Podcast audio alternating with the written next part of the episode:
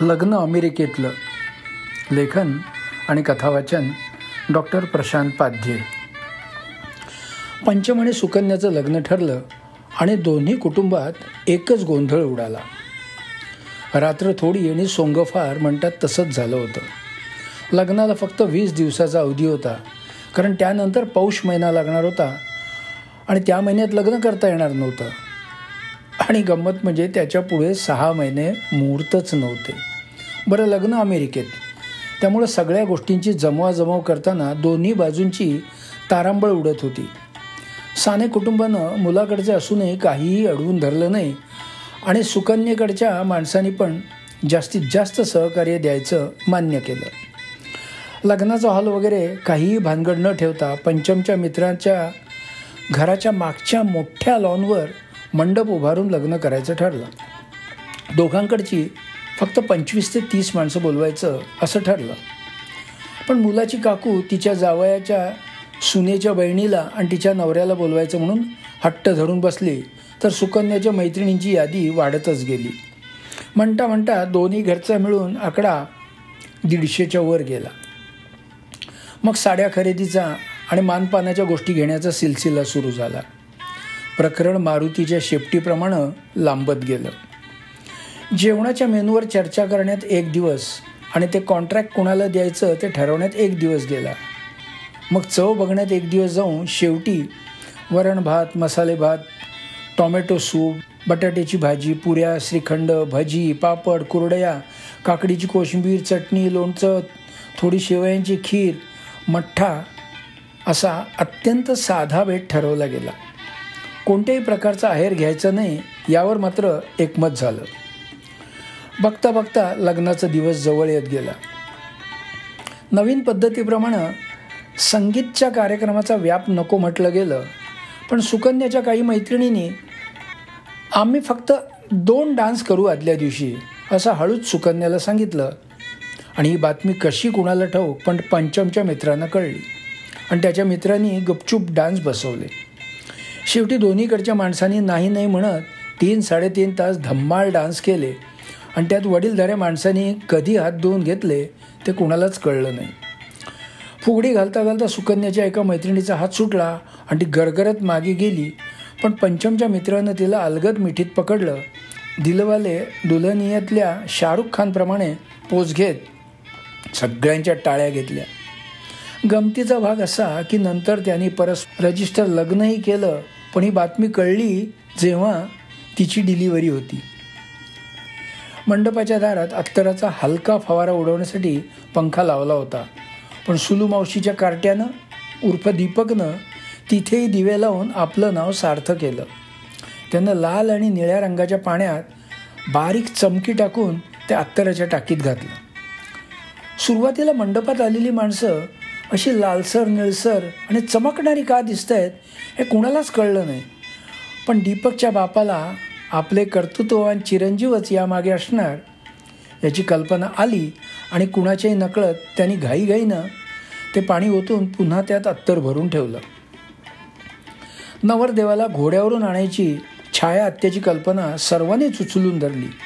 आणि कमाल म्हणजे कुठेही काहीही मिळवून देईन अशी लग्न समारंभाआधी प्रतिज्ञा करणाऱ्या रघुअण्णांनी खरोखरच घोडा आणून मंडपाबाहेर उभा करून भीष्मानंतर माझाच नंबर हे सिद्ध केलं.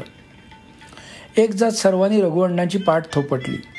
त्यामुळे अंगावर मूठभर मांस चढलेल्या रघुअण्णांचं वजन सत्तावन्न ग्रॅमनी वाढल्याचं थोपटण्यामुळे त्यांची दुखणारी पाठ शेकता शेकता त्यांच्या पत्नीनं सांगितल्याचा व्हिडिओ नंतर सर्वत्र व्हायरल झाला. आता घोडा आणला म्हणजे नवऱ्या मुलाच्या डोक्यावर छत्रचामर धरायला हवं हे ओघानंच आलं. पण तशी छत्री मिळणार कुठून? आणि तीही अमेरिकेत. रघु अण्णांना विचारलं तर ते म्हणाले आपलं घोडा आणण्याचं ठरलं होतं. छत्रीबद्दल तुम्ही आधी सांगितलं नव्हतं. ठीक आहे. आता पुन्हा लग्न होईल तेव्हा मी नक्की छत्री आणीन. ही मी आत्ताच प्रतिज्ञा करतो. तेवढ्यात मन्याचं लक्ष फोटोग्राफरच्या रिफ्लेक्टर कम छत्रीकडे गेलं. मन्या म्हणजे मनोहर पंत. पण लहानपणापासून त्यांना सर्व माणसं मन्या म्हणायची. त्यामुळं मोठेपणी पण सगळे त्यांना मन्याच म्हणू लागले. फक्त अहो मन्या एवढाच काय तो फरक झाला होता. तर या मन्यानं हळूच फोटोग्राफरची छत्री आणली आणि त्याला बाहेरून रंगीत बेगडीचे कागद लावून ते इतक्या बेमालूमपणे चिकटवले की आपली छत्री कुठे गेली म्हणून शोधणाऱ्या त्या फोटोग्राफर समोरून दोन तीन वेळा मन्या ती छत्री घेऊन गेला तरी त्याला त्याचा पत्ता लागलाच नाही. फोटोग्राफर निरनिराळ्या अँगलमधनं फोटो घेण्याचा प्रयत्न करत होता. त्याच्या त्या फ्लॅश लाईटमुळं बिथरलेल्या पण घोडेवाल्याच्या इशाऱ्यामुळं संयम पाळणाऱ्या घोड्याचा अचानक संयम सुटला आणि त्यानं फोटोग्राफरच्या दिशेनं एक सणसणीत लाच झाडली. पण त्या फोटोग्राफरनं चपळाईनं दोन समरसॉल्ट मारत नवरदेवासाठी ठेवलेल्या गादीवर अलगद लँडिंग केलं. नेमकं त्याच्या या सगळ्या पराक्रमाचं शूटिंग दुसऱ्या एका मोबाईल बहाददारानं केलं होतं.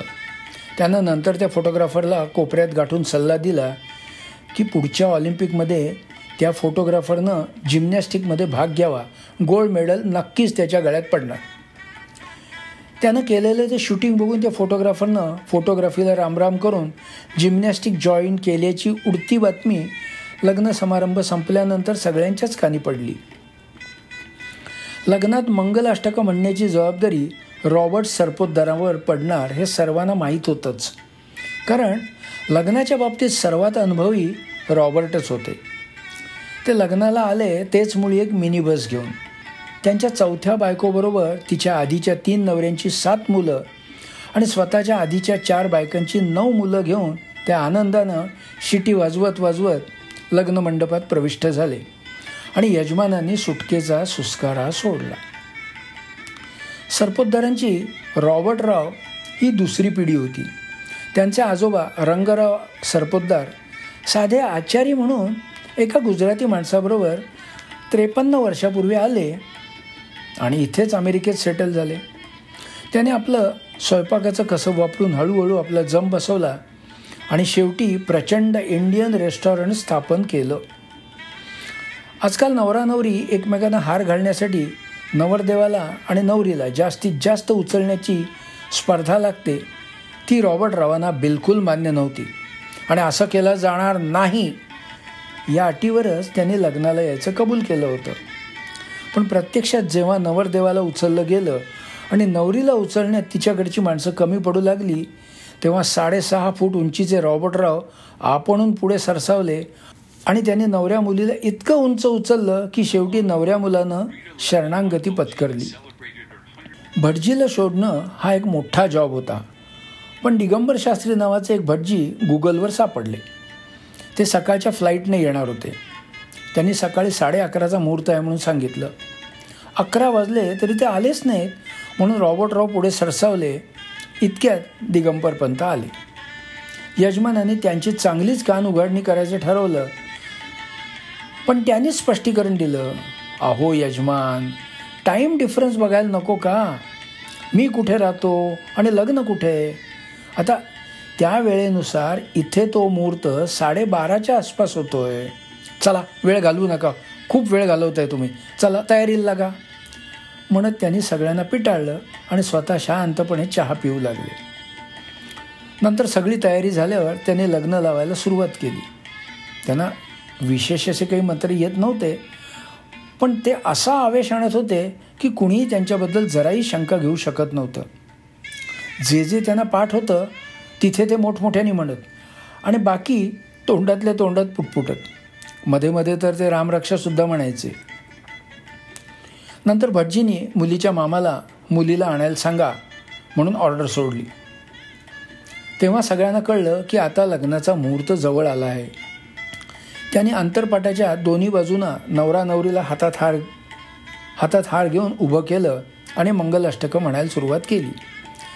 पहिलं मंगलाष्टक त्यांनी म्हटलं आणि नंतर रॉबर्ट रावांनी माईकचा ताबा घेतला.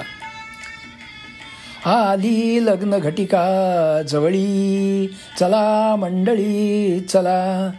घेऊनी अक्षता सर्व सज्ज जाहले आशीर्वाद द्यायला. पंचमाणी सुकन्या बोल्यावरी उभे राहिले. हार घेऊनी सज्ज झाले. लग्न त्यांचे असे हे पहिले.